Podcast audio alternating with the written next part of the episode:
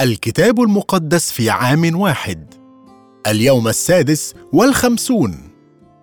كيف يمكنك تحقيق أقصى ما تستطيع بحياتك؟ كتب شين كلايبورن في كتابه الثورة التي لا تقاوم. غالبا ما يسألني الناس ما هو شكل الأم تريزا؟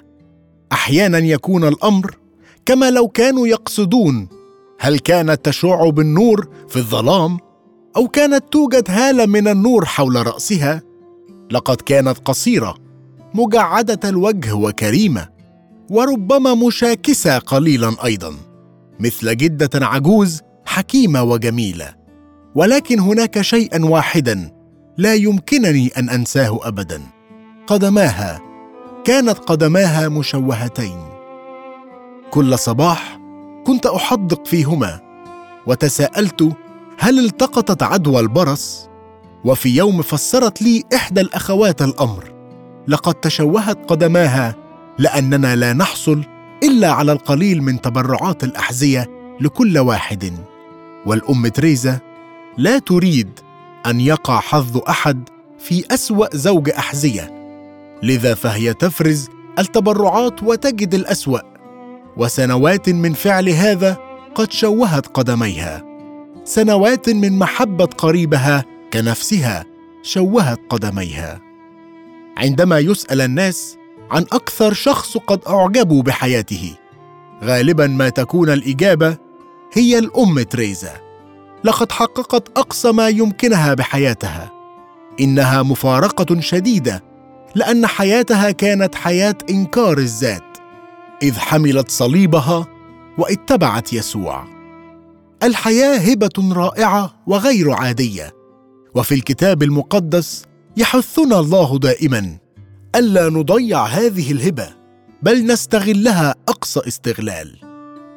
كن ماهرا في ضبط وتهذيب النفس.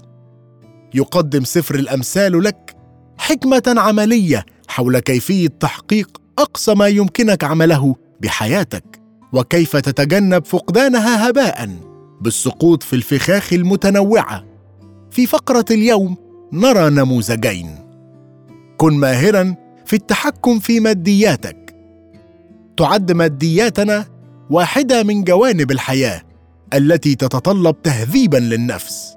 هناك دائما الكثير من الفخاخ والشراك المالية مثل الديون التي لا تنجح في سدادها وإدارتها. الاستثمار غير الحكيم والتعهدات الالتزامات الحمقاء. يحثك كاتب السفر على أنه لو وجدت نفسك في فوضى مالية حينئذ ينبغي عليك أن تفعل كل ما في طاقتك لتخرج منها بأسرع ما يمكن. لا تضيع دقيقة. ربما نحتاج أن نضع أنفسنا. ربما نحتاج لأن نتضرع بخصوص مشكلتنا. ينبغي أن نفعل كل ما بوسعنا لنحرر أنفسنا من هذه الأشراك. إن لم نحل مشاكلنا المادية يمكن حينئذ أن يكون لها أثر مؤذي على حياتنا وعلى عائلاتنا. كن ماهرا في إدارة وقتك. يمكن أن نضيع حياتنا هباء بسبب نقص الانضباط الذاتي دون مساءلة أو تحمل المسؤولية. يمكن أن نصبح كسالى بسهولة. وهذا له عواقب كارثية. يمكننا أن نتعلم القيادة الذاتية من النملة حيث لا أحد يخبرها ماذا تفعل. ليس لها قائد أو عريف أو متسلط ومع هذا تعمل بجدية شديدة. وتعد في الصيف طعامها وتجمع في الحصاد أكلها. طبعا من المهم أن تحصل على قسط كاف من النوم. تحتاج أجسادنا إلى الراحة. ولكن نحتاج لأن نكون حريصين.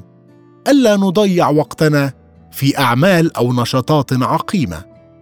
يا رب أعطني حكمة في التعامل مع أموري المالية وفي التعامل مع وقتي. تخلى عن حياتك.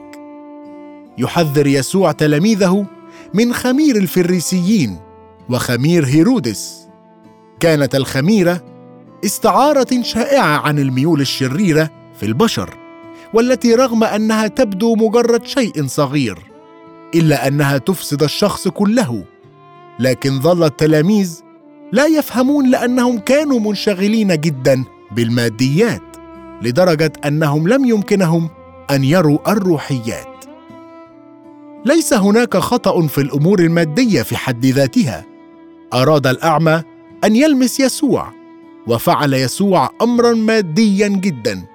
لقد تفل في عيني الأعمى ووضع يديه عليه مرتين وصلى مرتين قبل أن يشفى الرجل تماما. يشجعنا هذا أن نستمر في الصلاة أكثر من مرة لأجل المرضى. أخيرا فهم التلاميذ من يكون يسوع. أنت المسيح. تعني كلمة خريستوس الممسوح أو المسيا. في زمن المسيح كان هذا المسمى مرتبط على الأخص بانتظار الملك الداوودي الجديد. لكن في العهد القديم كان الملوك والكهنة والأنبياء جميعا يمسحون. يسوع هو تتميمهم كلهم. إنه الملك والنبي ورئيس كهنتنا العظيم. إلا أن هذا اللقب المسيا لم يكن ملائما. فضل يسوع أن يستخدم لقب ابن الإنسان. ابن الإنسان كان أكثر جلالا وبالتالي أكثر ملائمة فقد حوى فكرة الألم. كما كان ابن الإنسان أيضا شخصية نائب عن إذ جعل هويته مع البشر كممثل عنهم. ثم بدأ يسوع يتكلم عن الصليب. لا يمكننا أن نفهم الصليب ما لم نفهم من هو يسوع.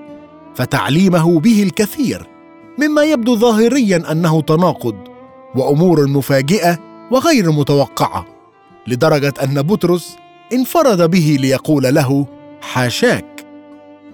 يوجد توازن هنا مع شفاء الرجل الأعمى والذي يمثل استنارة عيون التلاميذ تدريجيا. اولا تنفتح أعين بطرس على هوية يسوع لكنه فهم بعض الفهم فقط. فهو لم يرى مأمورية يسوع. بطرس يمكنه أن يرى لكن لا يمكنه أن يرى بالكامل. كان على يسوع أن يفسر لتلاميذه المفارقة غير العادية الموجودة في تحقيق أقصى ما يمكن بحياتنا وهو من كان على وشك تقديم أسمى نموذج بخصوصه. فقد قال إن أردت أن تحقق أقصى ما يمكن بحياتك. فعليك أن تتخلى عنها. فإن من أراد أن يخلص نفسه يهلكها ومن يهلك نفسه من أجلي ومن أجل الإنجيل فهو يخلصها. وفيما يبدو أنه متناقض مع هذا يقول إنه من الممكن أن تربح العالم كله وتخسر نفسك. قال الممثل جيم كاري أعتقد أنه ينبغي أن يصبح كل واحد غنيا ومشهورا. ويعمل كل ما حلم به حتى يقدر أن يرى ويدرك أنه لم يكن هذا هو الجواب الشافي. حتى أغنى الأغنياء أصحاب المليارات يملكون فقط نسبة من العالم يحذرنا يسوع من أنه إن كنا مجربين أن نتوجه إلى هذه الوجهة حتى ولو تفوقنا على نجاح هؤلاء الأثرياء وامتلكنا العالم كله فلا زال من الممكن أن نخسر حياتنا تماما ونضيع أنفسنا. لقد قال إن الطريق لتجد الحياة هو أن تنكر نفسك وتحمل صليبك وتتبعه. تعني كلمة تنكر نفسك أن تقول لا لنفسك. تتضمن الحياة المسيحية تحدي الإنكار اليومي. يعتقد العالم أن الطريق إلى الحياة هو ألا ترفض شيئا لنفسك. يقول يسوع إن العكس هو الصحيح. الطريق لتجد الحياة هو أن تنكر نفسك وتحمل صليبك وتتبعه. أنت مدعو لتحب. عليك أن تحيا لله وللآخرين وبينما تتخلى عن نفسك سيعتني الله بكل حياتك. يعد تعليم يسوع متطرفا وثوريا. فهو على العكس تماما مما قد نتوقع. ومع هذا نرى كم هو صحيح في الممارسة العملية. أولئك الذين يطلبون رضاهم الشخصي ينتهي بهم الحال خائبي الأمل وغير راضين إذ قد أضاعوا حياتهم. أما من يتبعون تعليم يسوع فيجدون الحياة في كل كمالها. يا رب كلماتك مليئة بالتحدي ساعدني كل يوم لأتعلم أن أنكر نفسي في الأمور الصغيرة والكبيرة وأن آخذ صليبي وأتبعك. أشكرك لأنه إذ نعطيك حياتنا نجد الحياة في كل ملئها. اخدم الله في العمل. لست بحاجة لأن تترك عملك لتخدم الله بكل قلبك. نرى في حياة بصلائيل نموذجا لشخص حقق أقصى ما يمكن. بأن خدم الله في مكان عمله. يملأ الله شعبه بروحه من أجل محل العمل وملأته من روح الله بالحكمة والفهم والمعرفة وكل صنعة لاختراع مخترعات ليعمل في كل صنعة. كان بصلائيل نحاتا وقد اختاره الله ليبني الخيمة وقد استجاب لدعوة الله وصنع كل ما أمر به الرب موسى. وقد عمل ضمن فريق ضم مصمما يدعى اهولياب وأنجز امورا عظيمة لله. مفتاح نجاحه أنه كان رجلا مملوءا بروح الله. من الممكن أن تكون موسيقيا أو كاتبا أو فنانا موهوبا دون أن تكون مملوءا بالروح القدس. لكن عندما يملأ روح الله الناس لأجل هذه المهام غالبا ما يأخذ عملهم بعدا جديدا فيصبح له تأثير روحي أعظم بكثير. ومن الممكن أن يصح هذا حتى حيث تكون القدرة الطبيعية للموسيقي أو الفنان غير ممتازة على وجه الخصوص لأنه من الممكن وقتها أن تلمس القلوب وتتغير الحياة. لا شك أن شيئا كهذا حدث من خلال بصلائيل. أشكرك يا رب.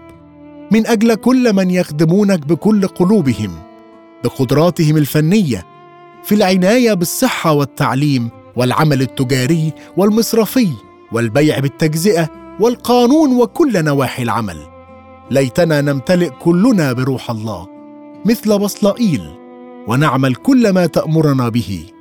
ساعدني لأحقق أقصى ما يمكنني تحقيقه في كل حياتي. قليل نوم بعد قليل نعاس وطي اليدين قليلا للركود. أعتقد أن هذا يبدو لطيفا. لكن يأتي العدد الحادي عشر كصدمة صعبة. فيأتي فقرك كغاز وعوزك كساع. إننا لا نريد أن يجدنا الله غافلين ونضيع كل ما في جعبة الله لنا.